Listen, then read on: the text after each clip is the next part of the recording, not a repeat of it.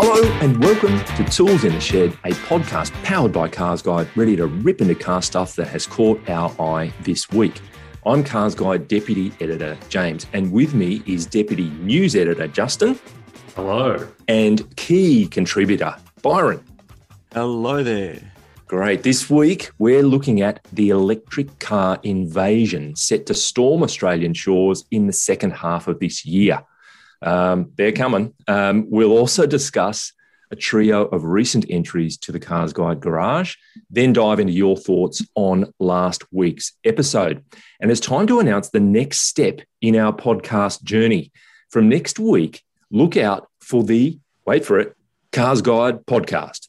Um, with, with that's spelt P O D C A R S T. Um, we're still tools. Um, that'll never change, um, quite obviously. But um, the aim is to make it easier to find us, and hence the frankly brilliant adoption of our brand ID for, for that. So look out for Cars Guide Podcast. YouTubers, you can jump ahead courtesy of the time codes in the notes below, and you can click on the chapter markers in the timeline. So let's go and the electric car invasion. They're coming thick and fast now, despite the lack of government incentives. Uh, a wave of new battery electric vehicles, uh, call them BEVs or EVs, is building for the second half of this year. Um, EV infrastructure is actually growing.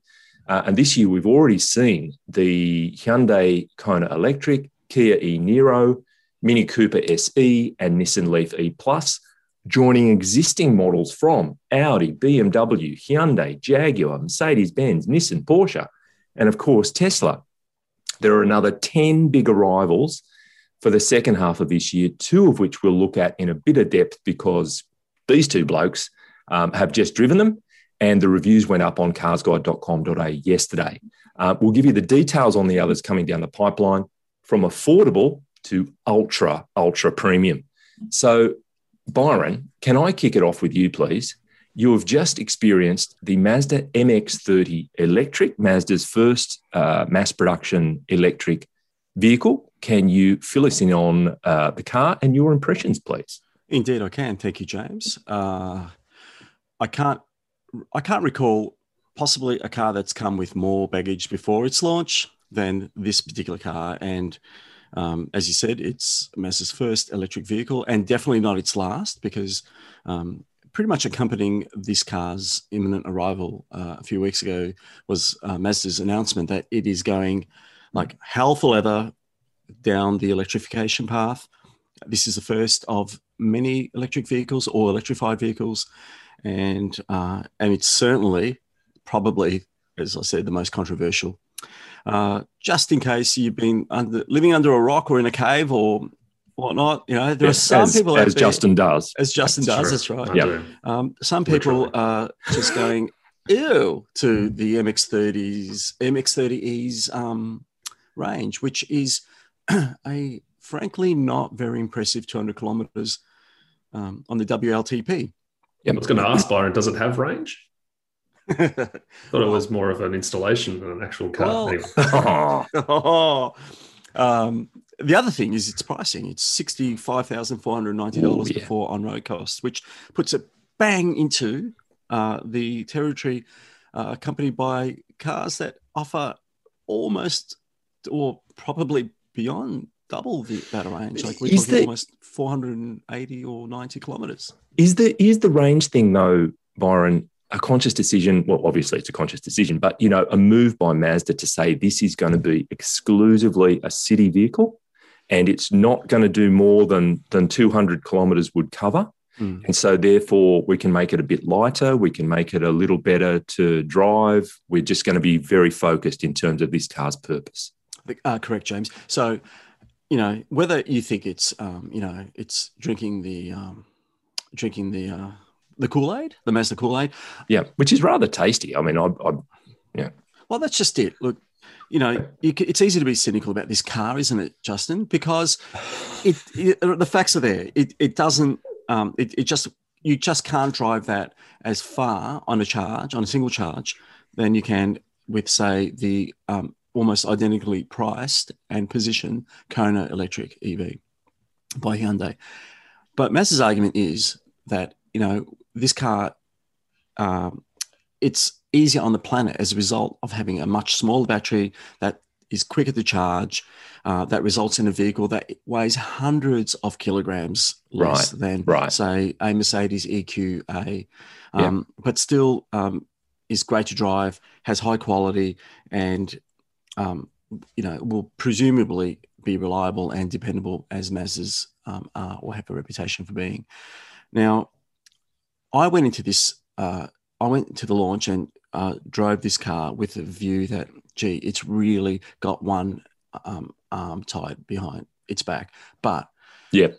driving it, I realized that from a packaging point of view, um, what Mazda has done is that they've looked at the BMW i3 and thought, well, we can probably create a um, a take on this car that will have limited appeal, but will do what it's designed to do properly. So, yes, as you said, um, it's aimed at kind of mer- um, metro and urban uh, owners who uh, do commutes that aren't, you know, aren't required, you know, to take 200 kilometers to complete. That's day. right. If, if you're doing 40 kilometers round trip a day as a, as a city commute, 200 is overkill. Yeah, exactly.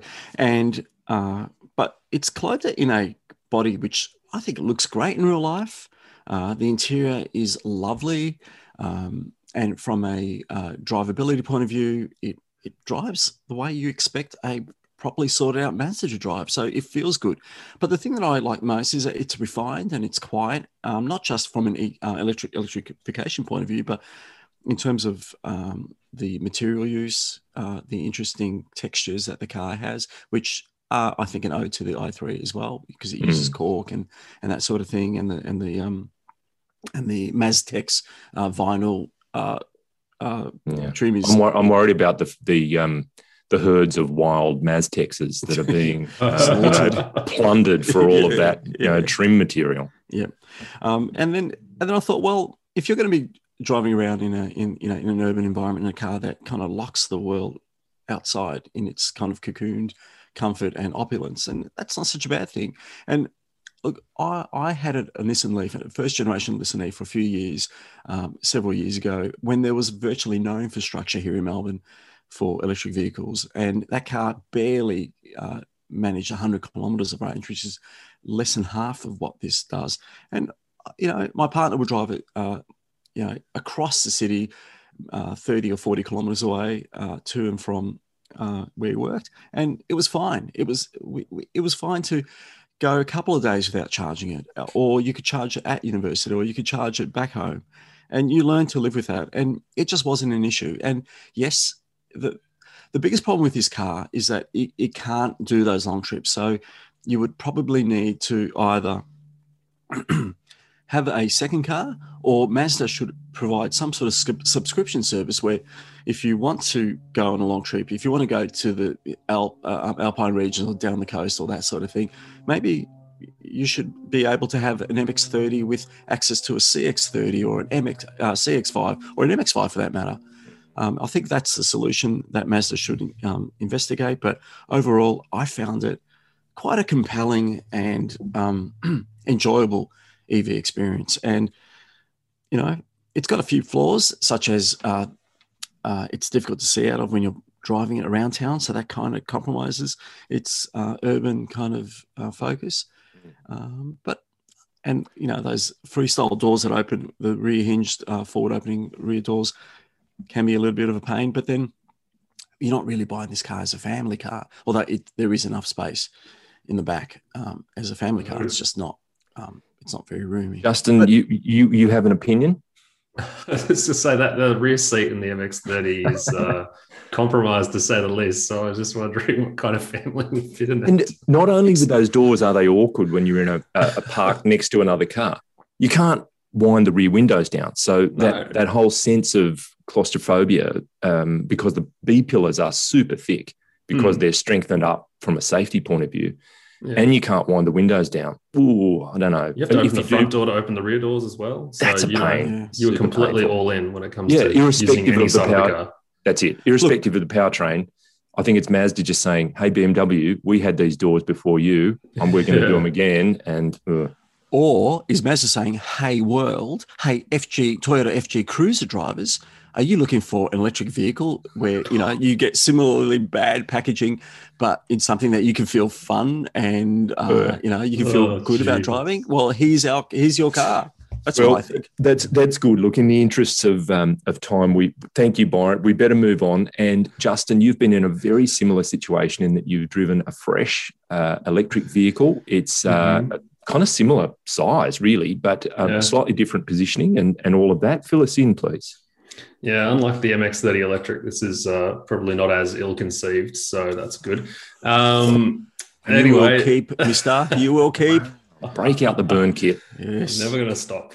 Uh, yes, JC, I had the pleasure of driving the Mercedes Benz EQA recently. Um, uh, for those who don't know, the EQA is based on the GLA, so it's a small SUV. It's based on the same platform, in fact. So out goes the petrol and or diesel, sorry, not and or the petrol or diesel engine, and uh, and replaced with an electric powertrain. So I drove the EQA 250, which is the entry level variant. It's a single electric motor. There is an all wheel drive option called the 350 coming later this year. Um, but uh, yeah, look, being based on an internal combustion engine platform, that obviously, much like the MX30, some compromises around packaging. So compared to a GLA, the boot's about 100 liters smaller, so that's not as good. The rear bench positioning is quite high because of the battery being under floor. Um, so it's a bit of an awkward squatting position for those in the rear. Um, so that isn't so good as well, but that's pretty much where the negatives kind of end um, for it. Um, really, it's quite a compelling car to drive. It's relatively comfortable, not amazing, but comfortable enough around the city and in the country. Um, but I suppose price is an interesting one. So again, compared to the MX30 electric, it's about ten thousand dollars more expensive. The range is 420 k's, so double, more than double what you get out of an MX30 which in itself is probably worth 10 grand, but you're getting a Mercedes badge as well. Um, eh, sorry, I just, I can't help myself. I hope I get to write a Uh, reply here, Justin. maybe, maybe later, but let me continue first. um, yeah, so look, in terms of positioning compared to mainstream competitors like potentially an MX30 or a Kona Electric, you know, you're spending $10,000 more and getting that Mercedes badge. Arguably, when you compare it to a Kona, though, you are getting less standard equipment um, and I suppose with the MX30 as well. But um, yeah, there's just something to keep in mind there. But in terms of its own competitive uh, set in the premium segment, the Volvo XC40 uh, is within $200 of the EQA 250. It's about $77,000. Um, but the Volvo XC40 Recharge Pure Electric, to use its full name, uh, has far higher outputs 300 kilowatts 660 newton meters whereas this eqa 250 is 140 kilowatts and 375 newton meters. So Mm. for the same money that volvo is, far and away better value. Um, you know it's all-wheel drive so dual motor powertrain as standard. So Mm. they're not really apples for apples in that regard. So i guess you can actually probably say that the eqa 250 is relatively expensive. That's certainly my view um, so that's, I guess, a mark against it as well. But aside from that, one thing in particular that I really like about the EQA 250 is the regenerative braking. I think Mercedes has done an amazing job in terms of giving uh, owners the option of what they want to get out of the brake pedal, essentially. Um, so there's five modes, believe it or not, uh, for it, um, but they're more regular modes. There's a, a D mode, which as soon as you lift off the uh, accelerator, you get a bit of uh, motor braking, um, the same way you would in any sort of like petrol or diesel car um, with engine braking. Um, but then if you really want to tap into that regenerative braking, then there's a mode called D minus or D minus minus, which progressively increase the aggressiveness of the regen. Sounds like my maths, my maths results there. Thank you. And Oh doesn't yeah, I was going to say it doesn't sound good, does it? Doesn't two negatives make it like negate? Make a the positive. Yeah, two negatives make a positive. So let's call it D plus in that case. In which case, your maths Yes. results are getting better, Jason. That'd be a great result. Keep working hard. Yeah. yeah. Uh, but no, let's let's call it D plus. Uh, but D plus is my favorite um, because basically it enables one pedal driving, which is something the Nissan Leaf does brilliantly. Um, but basically, you can get around town without ever having to touch the brake pedal, without ever actually having to use the friction brakes. And The it's great. That is the sorry, full. It's- elec- M- The MX-30 has that MX-30 too, by the way. Five, five as well, isn't it? Five MX modes. The MX30 has five modes as well. Yeah. I Yeah. knew- if you're not going to mention them, Byron, then they don't exist. Yeah. just because you're a better reviewer than me, stop showing off. Uh, do you know? Do you know what? Do you know what's interesting? I think back to the first A class, the Moose Test failing A class, Yeah. Yeah. and how it was already prepped for a battery. You know that that that way back then, uh, Mercedes Benz was always thinking, yeah, this could become electrified. Oh, It's a really long horizon uh, for Mercedes Benz all the time. So that A class, this car that you've just been driving, um, has been coming for some time.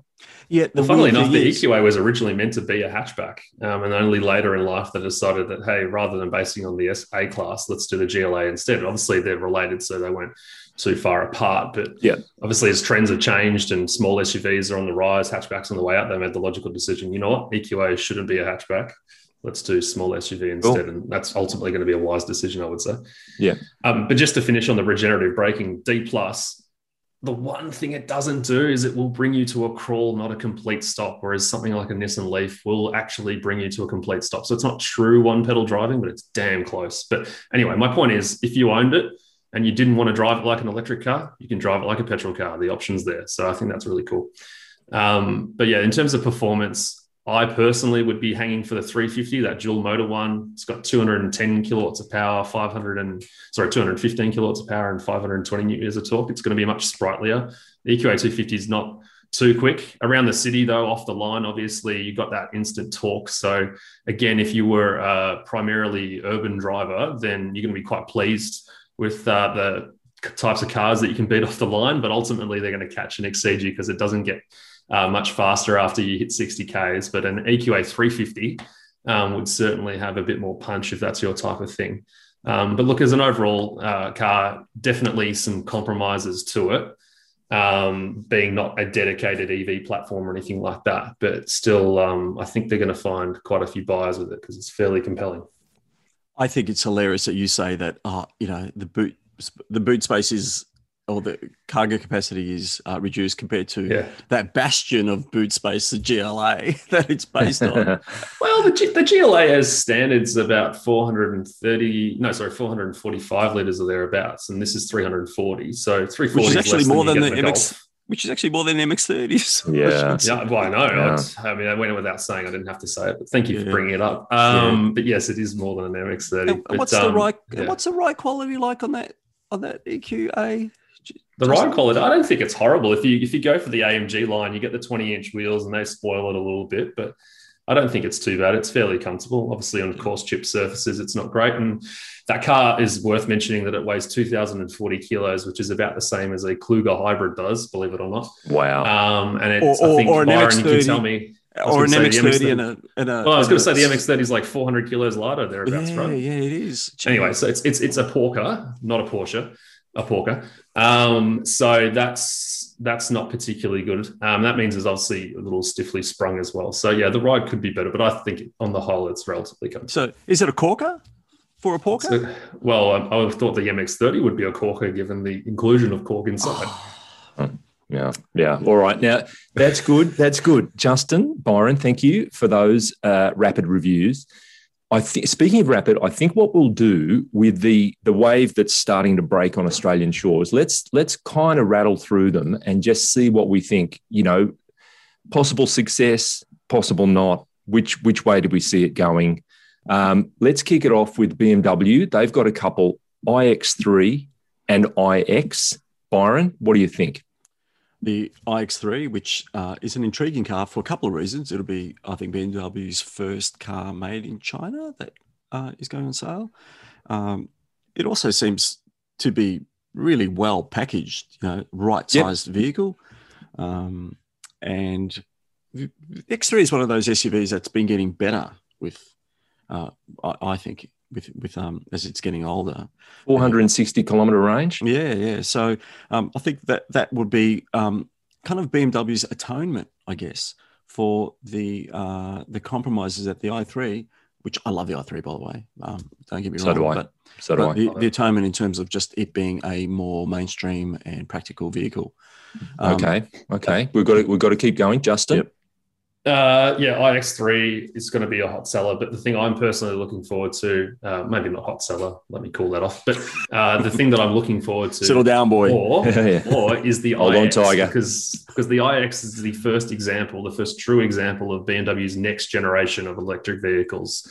Um, it's got all the new stuff, all the new battery technology, electric motors, all that kind of stuff. iX3, yeah, whatever, but it's it's the iX that's the real interesting one. It's obviously got quite divisive styling as well. love the Um, styling, I love, love it. the fact that it's so hateable. Um, and Yeah. BMW has done that a lot recently with 4 Series and what have you. So I think that in itself is a statement, obviously, but I'm Yeah. very excited to drive it and see what that next generation's like. The interior is completely different, completely new multimedia. Like it is a properly next generation Yeah. car. It's like the freshest BMW in the world with an Edsel Yeah. grill, with a It, Ford it, Edsel look, grill. it, it seems Yes. as though it, BMW sees its role to once in a generation just outrage public sensibilities with some kind of styling slash design outrage. Absolutely. And you know, I remember when people were picketing the four cylinder building in Munich because Chris Bangle had done a new seven series and five series, and they thought the brand was going down the toilet.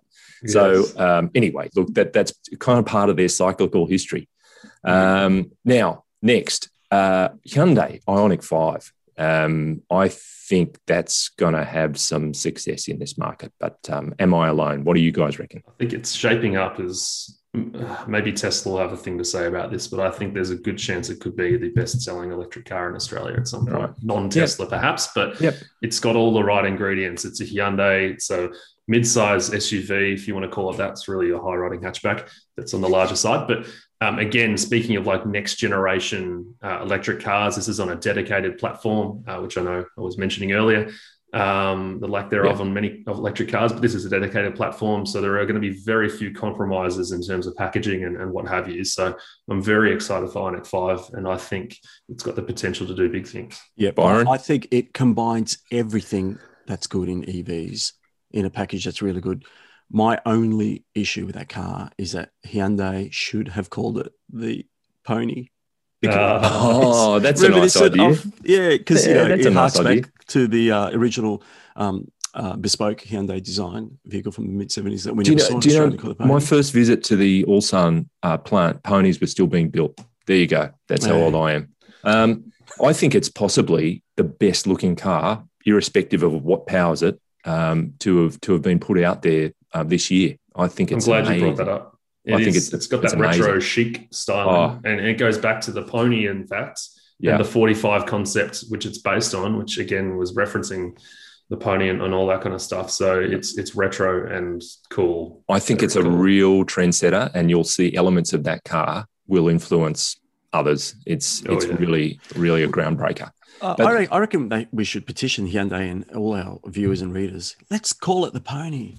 You're right. I think Yeah, might be. Yeah. I, I reckon that's got about as much hope as my uh, campaign to get people swapping to the other side of the road, which I've been um, running, you know, personally, uh, new- occasionally, just to, to encourage it, so we can get the models that we're not getting at the moment. Our new Mm. series of preposterous ideas. Preposterous ideas. Yeah. Now, n- uh, not a, pretro- a preposterous idea is the Volvo that we were talking about just uh, a little while ago, the XC40 Recharge Pure Electric, third quarter of this year, so not too far away. Uh, Volvo is really um, hitting some some some uh, pretty good goals with its electric cars. What do we think about this one? I reckon it's the second best looking EV that's coming because I love the look and the proportion and the Yeah, and just the quality and the Volvo-ness, the sheer Volvo-ness of, of this car. Uh, And uh, Justin, you called it too. It's powerful. It has got so much grunt. Price point they've been able to bring it in at compared again to an EQA 250 or a Tesla Model 3 standard range plus or a Kona electric all within 10 12000 dollars of the Volvo it's insane like it is Yeah. a properly powerful uh, car you know under 5 seconds to Seconds. 100 and, and on on the road you're going to get it for you know just over 80 Yeah. um, grand without options. And I think what you're getting for that amount of money is is pretty staggering. So they've done a pretty pretty damn good job. I would have thought with the price. Yeah, it'll be interesting to see, you know, how much uh, Volvo can support it in terms of, you know, publicizing the thing, marketing it. Um, when you're up against the likes of, of Mazda and Mercedes Benz, um, Volvo's been doing much better in terms of sales in Australia in recent years, but um, they're not in the same kind of scale as as those, but it could be the making of them. You know. Mm. Now, um, Audi, Audi e-tron. There's a name that already um, is is uh, well known, but we've got two pretty exciting the cars coming in the second half of this year. The e-tron S is a, as the name implies, a sportier version of the e-tron that we're already familiar with. And then we've got the e-tron GT, which talk about stunning looks. That's a really aggressive, macho-looking uh, Mm. GT style car. Um, that's so we're told second half for e-tron S and third quarter more specifically for e-tron GT. Mm. Both of those sound pretty exciting, but the e-tron GT looks amazing. Yeah, I was going to say the e-tron S certainly doesn't excite me as much as the e-tron GT. I mean, the e-tron S has got a, a tri-motor powertrain, so that'll be interesting.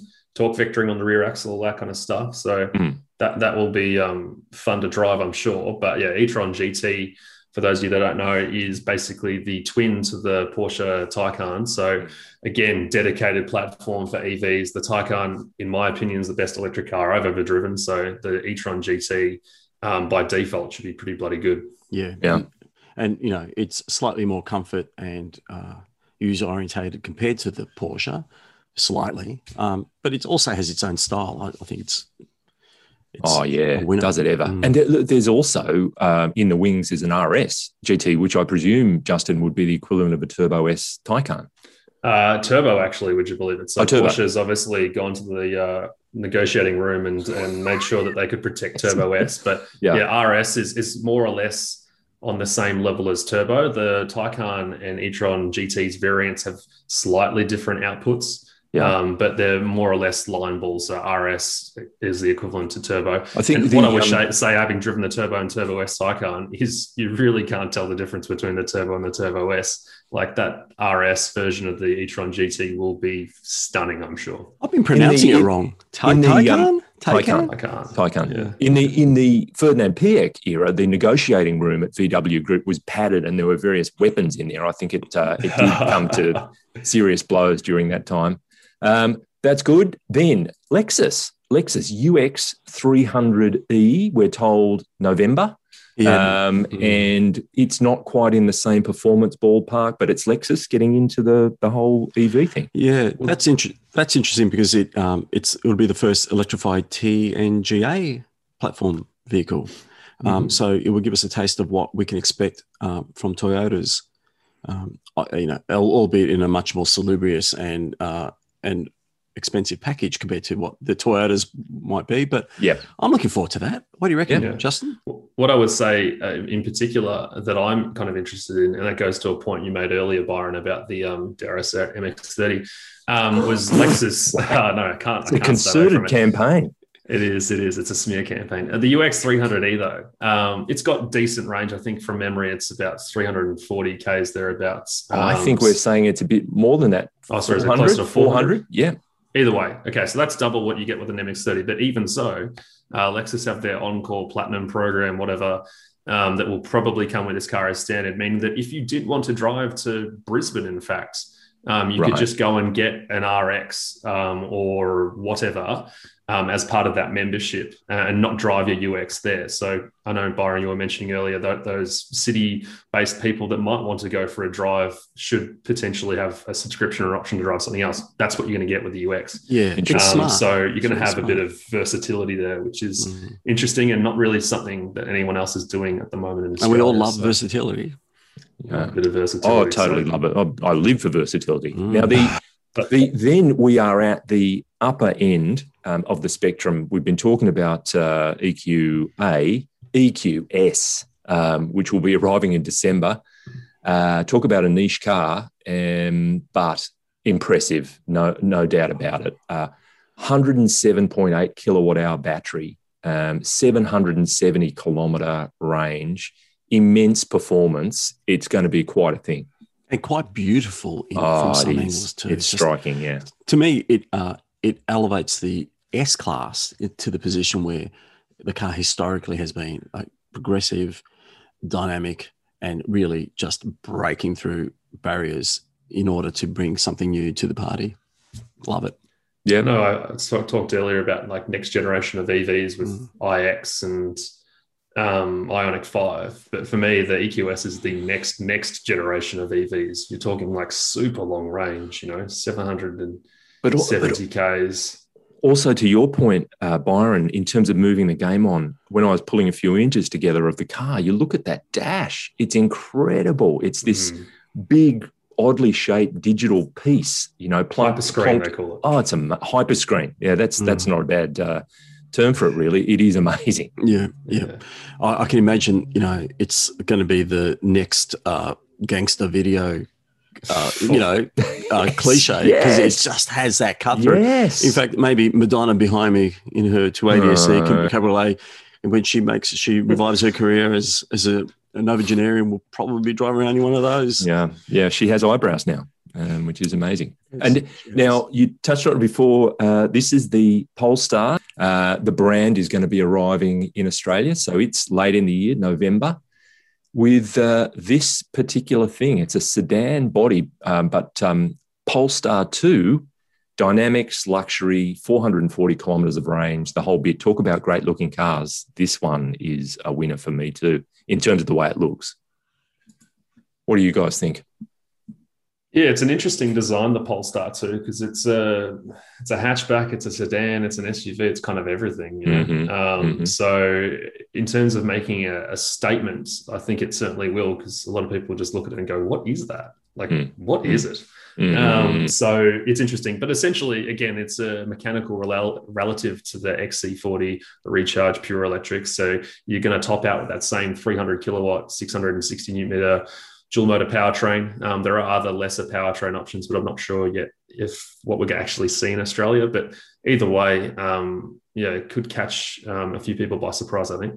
Yep, I think it's interesting to look at the evolution of Polestar. You know, it was a, a, a modifier or an enhancer of Volvos um, and running all the motorsport stuff, and now they're a, a kind of pure electric car company, standalone brand, all of that. It's been quite dramatic and quite rapid in terms of the way that that business has changed. Well, they saw the writing on the wall, didn't they? And they yeah. thought, well, you know, if we can't quite hit the um, M and uh, AMG levels, and, yeah. and uh, let's let's pioneer or or be great in another yep. era, and you know, it go it'll do full circle because electrification lends itself to rapid performance and great dynamics just by the just by pure design and and um, physics and all that sort of stuff. So yeah, yeah, yeah I, right. I think it's it's more than an emerging brand. I think it's going to be the Tesla, Sweden's Tesla, isn't it? There you go. All right. Well, look, that that's the wave. That's the electric car wave. We're paddling into it. The, you know, we'll be in the green room shortly when um, they all start arriving. Um, and thank you for that, guys. We will now move on to our very own garage and touch on cars that we've been driving. Justin, you made it clear uh, off air before we started the show that you had a couple of points to make about this vehicle please put them on the table and tell us what you've been driving. Uh, thank you. I've only been in this car for uh, 48 hours, but I already have some fairly strong opinions. Uh, i picked up a base Hyundai Tucson uh, with the two liter Atmo or the MPI, um, and it's a it's a pretty good car overall. But I think there are a couple of things that deserve to be called out. But the first thing I noticed getting in it was how large the Tucson's become. Like it is genuinely on the large side of of midsize now. It just feels big, uh, which is great because there's so much space in the boot, in the second row. Like it's it's a very spacious um, vehicle, and obviously with the new design language it has as well, it makes quite a statement on the road. Um, for those of you that haven't haven't seen it, if you're watching on YouTube, you'll see it now. But um, it is definitely out there. Um, but I think it looks great um, for that. Um, and the interior itself, yeah, it's a bit of a mixed bag for me. I don't quite like the design of the center stack with the touchscreen and the whole black panel with the touch capacitive buttons or whatever. I think it's going to age really quickly. I really don't like it, um, just the look of it. So I'm not sure how that's going to stick around in the long term. But the two things I wanted to mention was this base car has halogen headlights in 2021. Mm, interesting. You you're channeling uh, Matt Campbell. I, I was, I was the, about to bring up. Yeah, yeah. Matt Campbell. He's the uh, LED um, headlight vulture. Else. He's on to you vulture. if you don't have the LED headlights. Yeah, indeed. Um, and I want to join that uh, that uh, train. Uh, You're him. on the branch next to him. I'm on the branch. I'm on the branch. Um, but yeah, no, LED headlights should absolutely be standard in any car uh, from 2021 that's new, purely from a safety perspective. I mean, you're rolling around at night with halogens. It's effectively like hand, um, holding up a candle and hoping that you're going to have full visibility. You're just not going to. Do, do you know what my um, theory is, shocking. Justin? My theory is that they're actually cheaper uh, to manufacture and install than traditional halogens. But whilst ever you can charge a premium, do it. And I reckon. Yeah. I reckon the same's true for screens rather than traditional, uh, you know, analog mechanical gauges. And it was very much true when Windows moved from manual cranks to electric motors. It was yeah. way cheaper to make and install electric motors, yet you could charge a premium there for a while. You're 100% right as far as I'm concerned. They are making a point. Um, yep. And Hyundai is not the only brand that does it. Um, but certainly the Koreans, that's Kia included, are famous for doing it. But they are making a point of saying, okay, you bought the base car, you're getting halogens. You want LEDs, oh, you're going to have to go much further up the range to get that. And I think it's a ridiculous point to make. Like you said, when it comes to R and D, it's much more expensive to come up with two different headlight solutions than it is just to have one the whole way through, um, or, or whatever a variation of LED. But either way, I think it's it's, it's stupid and it's wrong. Um, I, that's the case. You need LED headlights. Plus, the DRLs are already LED and they look fantastic. But then you've got the headlights positioned lower on the bumper, and they're halogen and they just look crap. Got it. Anyway, that's my halogen rant. My second yep. thing I wanted to say as well, something that I think should be standard. This base Tucson's got things like a, a wireless smartphone charger as standard, which is a great inclusion for 2021 onwards. But what it doesn't have is um, keyless entry and start. It's key in the barrel. You've got to use the key fob to open the door. Again, for a car that costs as much as it does, I think you've got to be doing it keyless um, the whole way through. It's wow. convenient. It's not. About- it's not a safety thing, sure, but it's it's convenience. And I don't know, it's just annoying to pull a key out of your pocket these days. It's a first it world so automotive. It's a first world automotive problem. It, it is. It is. I completely acknowledge that. But um, you know, in Australia, we have a much higher specification of cars, generally speaking, and obviously, we go through personally so many different cars over the course of weeks, months, years, whatever. Um, and very rarely these days do you find yourself having to pull the key out of your pocket. So yeah, it's it's pretty disappointing when you do, particularly on a mid-size SUV that you know it costs 30 plus grand you would have thought that somehow you would be able to include something like that when you've already got things like full yep. safety wireless smartphone charger etc right so thank you justin. Uh, tucson uh, done and dusted. Byron you have been in a significant car in world terms and it has been for many decades. The latest iteration of it is here. Please give us your thoughts. That's right james. I've been in the base model automatic Golf 8, um, simply known as, as the Golf 1 110 TSI. Um, it doesn't really look that different to the old car. Uh, however, when you line back to back, you can certainly see, or side by side, you can certainly see the changes. It looks uh, a bit more sinister around the headlights, doesn't it? It's got that kind of hooded uh, look to it. Yeah, yeah, droopy and sinister is good. To me, it looks like an Angry Bird, a bit like the old yes. one series. So, yeah. Um, yep. I, I, personally don't think it has the purity of line as the Mark Seven.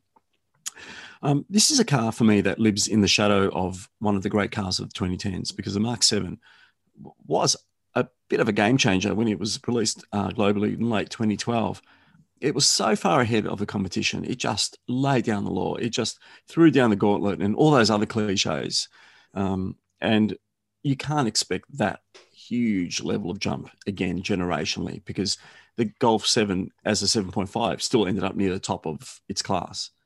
Um, there are so many things to like about this Golf, uh, particularly uh, its switch to in the lower range versions anyway. The 1.4 turbo carries over, but it, it is now um, paired to an eight-speed torque converter auto supplied by Aisin, mm. Toyota-owned Aisin, and you know that I think is a reassurance for many people who uh, are a bit uh, wary of the uh, patchy reliability record of dual clutch transmission. So um, that for many people is a reason to just go from a seven or two and mm. eight because it has a new transmission.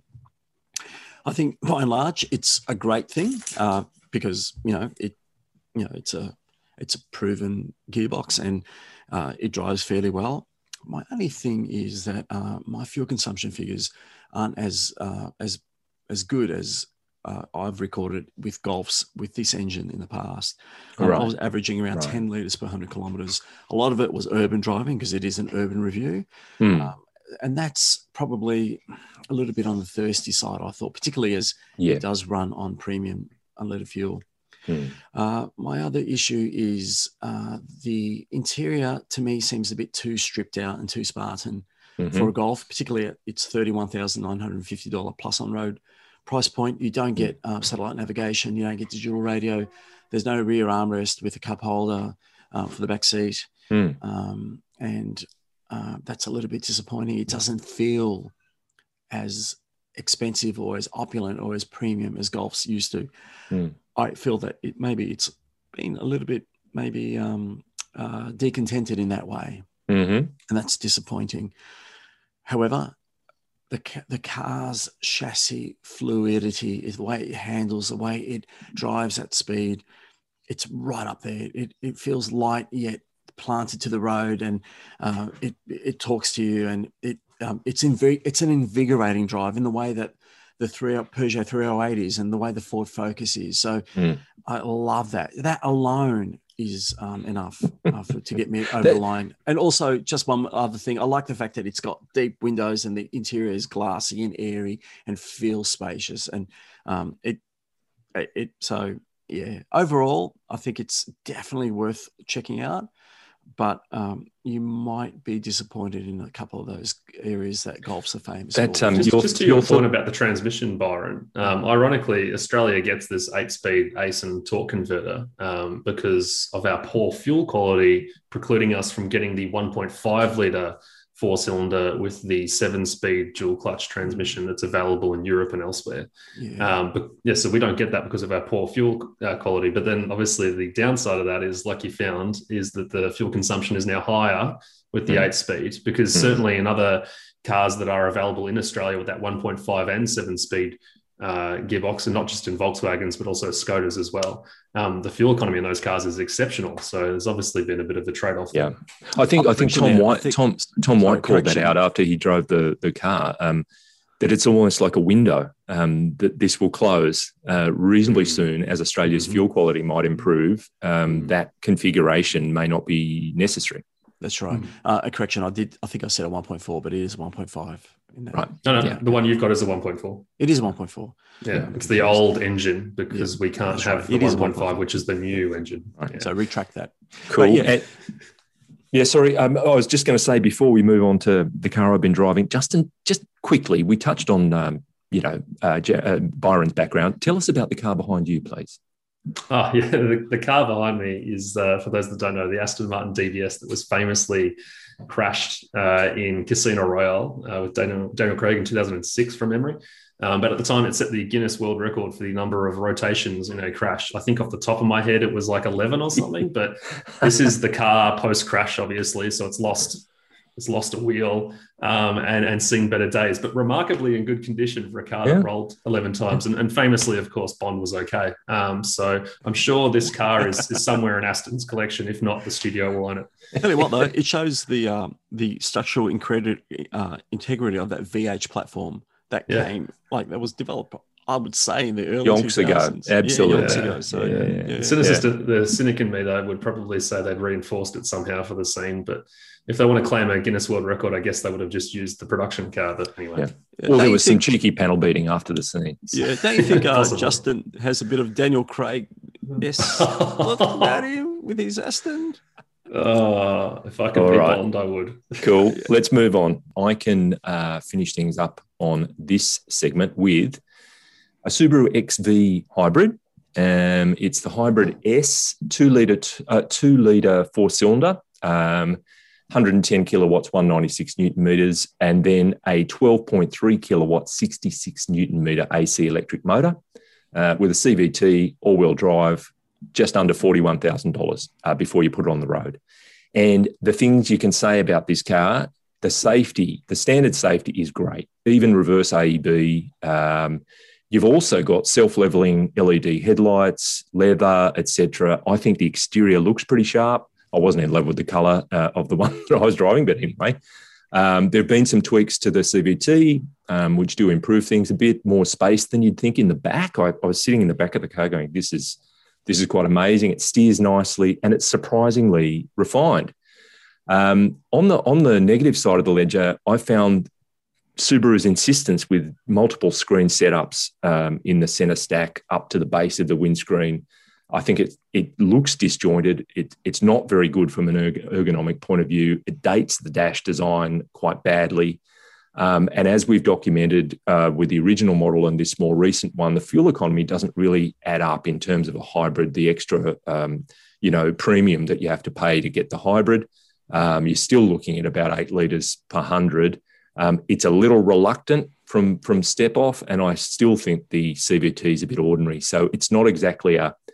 Uh, it, it's not bad, but it's not the kind of um, rapid, nippy performance that you would like in a, in a car of this type. So there it is. As far as hybrids go, though, it's, it's really not a, a Toyota hybrid or anywhere near no. the same level as. No. You know, the only time you're ever going to really be driving electric in one of those is when you're in reverse. I'm pretty sure. I think so. so it's it's ultra slow speed. I think when it will go on, yeah. and that's Crawling. probably yeah when you're in reverse. Yeah. Um, yeah. there are different modes where you know motor and, and engine are interacting, but yeah, sure. that's true. Mm. That's true. All right, now let us continue to move on. And it's the feedback section where we're listening to your thoughts. And last week, Richard and Co. touched on some more detail or Aussie details for the Land Cruiser 300, which has been such a big buzz um, during the last couple of weeks. And Diploma Mill Doc said, don't be part of the experiment. And Ian Thomas agreed. I'm sure other people had the same thought. Wait a year or two for the problems to surface by after others have been the guinea pigs. So that's that's one point of view, I suppose, and you could say that about any new car or any new generation car that there will inevitably be some bugs, and maybe you wait and see.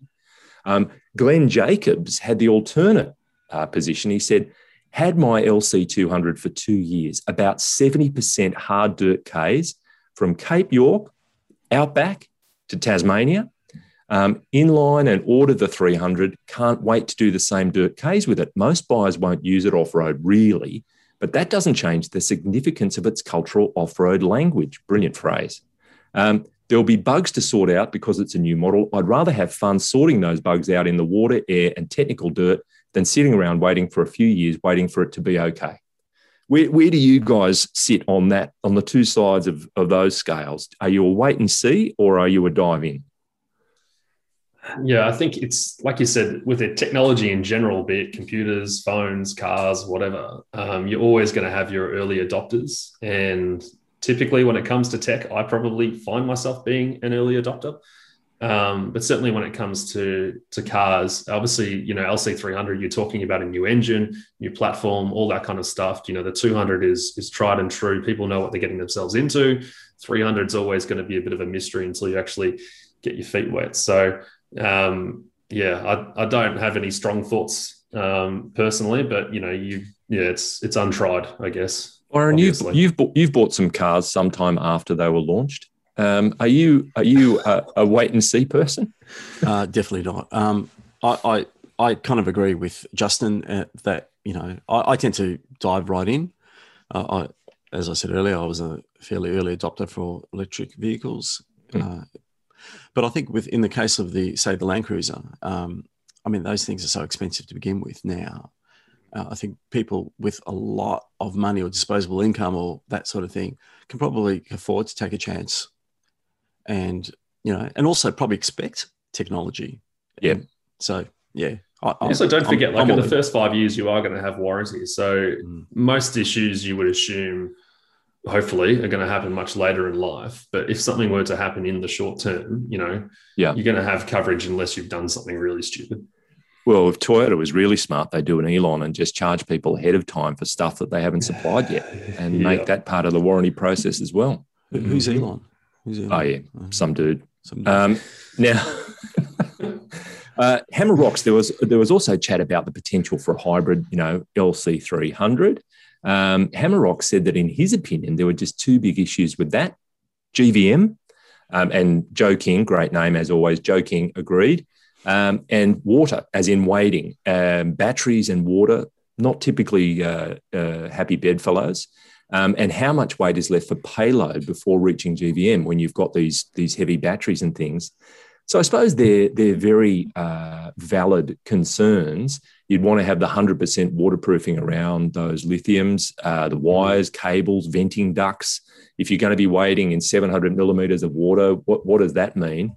Uh, is that too simplistic a, a response or, or, genuine kind of a concern? What do you reckon, Justin? I think the concern is genuine there, but I, I would point to the Jeep Wrangler plug-in hybrid as an example.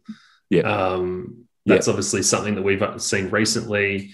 Um, it has still has the off-road credentials you expect of a of a Wrangler, but obviously they've gone to lengths to make sure that certain things aren't compromised. So, if there's anyone out there that's um, concerned about that, then I would go and compare yeah, the PHEV Wrangler to an ICE Wrangler and and see the difference or perhaps lack thereof. Mm. Um, and, and for what it's worth, the Wrangler PHEV in the States has been selling ridiculously, apparently. So, um, you know, there seems to be no sort of apprehension over there um, for those particular buyers. But on the topic of the LC300 um, 300 hybrid or the possibility of one, just a bit of a tease on the weekend, we're uh, publishing a story from Mr. 300, Andrew Chesterton, um, on the topic. Yeah. So look forward to that one.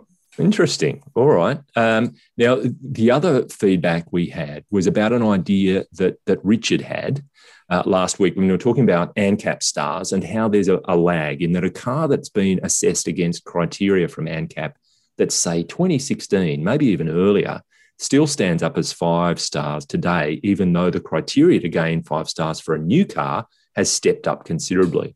So his idea was to add a star each year. If you meet the criteria, you're no longer five star, you're six star. And on it goes for as long as the car exists. Senior Bob thought this was a great idea as well. Um, and Jim Danek says, look, maybe the alternative could be to take a star away each year um, that you don't meet the criteria. So nobody's going to want a minus five star rated car. I think, all jokes aside, I think there is a lag, and and ANCAP's aware of it. But um, it, it's not exactly ideal when you're not comparing apples with apples in this regard. Do you, do you have an opinion on this, Byron? Yeah, I do. Um, putting some um, thought to it, like a whole 20 seconds, it occurred to me that maybe rather than go a whole star, maybe just go like 5.1, 5.2, 5.3 stars. Right. Uh, and that way, so, um, you know, a competitor model will have a goal to get that other extra 0.1 of a star to top it. And that gives bragging rights, but that can also work in reverse. So each year, maybe each car should go back 0.1 mm. to, um, mm. if, if it doesn't adopt things. Yeah. So that way, it gives you it, it gives scope for uh, for for uh, models that have still got some life to improve, and also it punishes uh, complacency. So yeah, I think. I th- it kind so of goes to the nature of what an ANCAP assessment is, because I think, you know, conceptually, most people see a car slamming into a barrier and, and it's a crash test, but it is also an assessment of the car's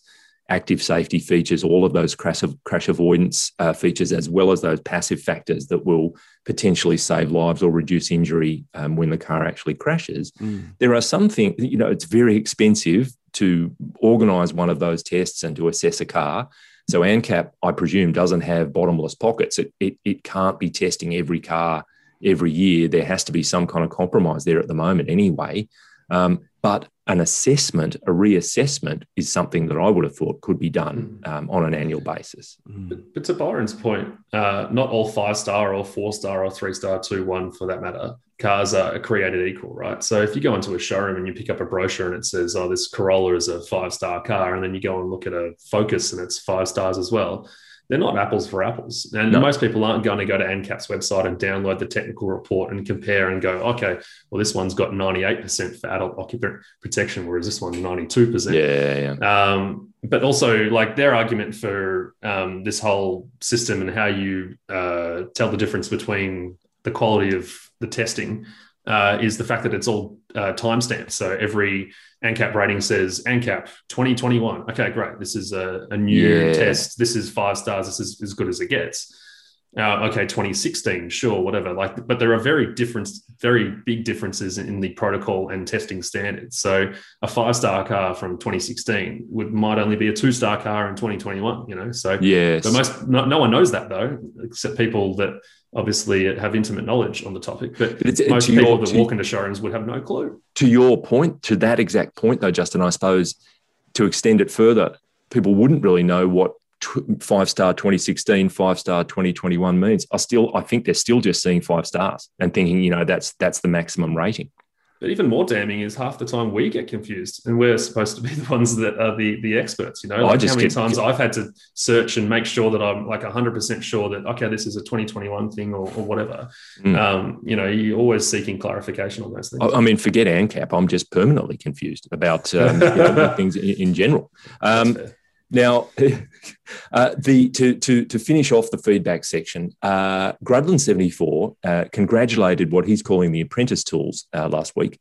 Uh, he's calling Richard Longberries, very uh, risque, LC three hundred Chesto, and Cool. Tom White haven't worked out a nickname yet. I would suggest Barry Yeah. um, or Walter. Um, He says, "Great podcast." Given Oz is exposed to 60 brands, which model gems should be getting more attention in your eyes? He has a soft spot for the GWM Ute at sub 38K. It's a lot of car that provides 90% of whatever he's going to need.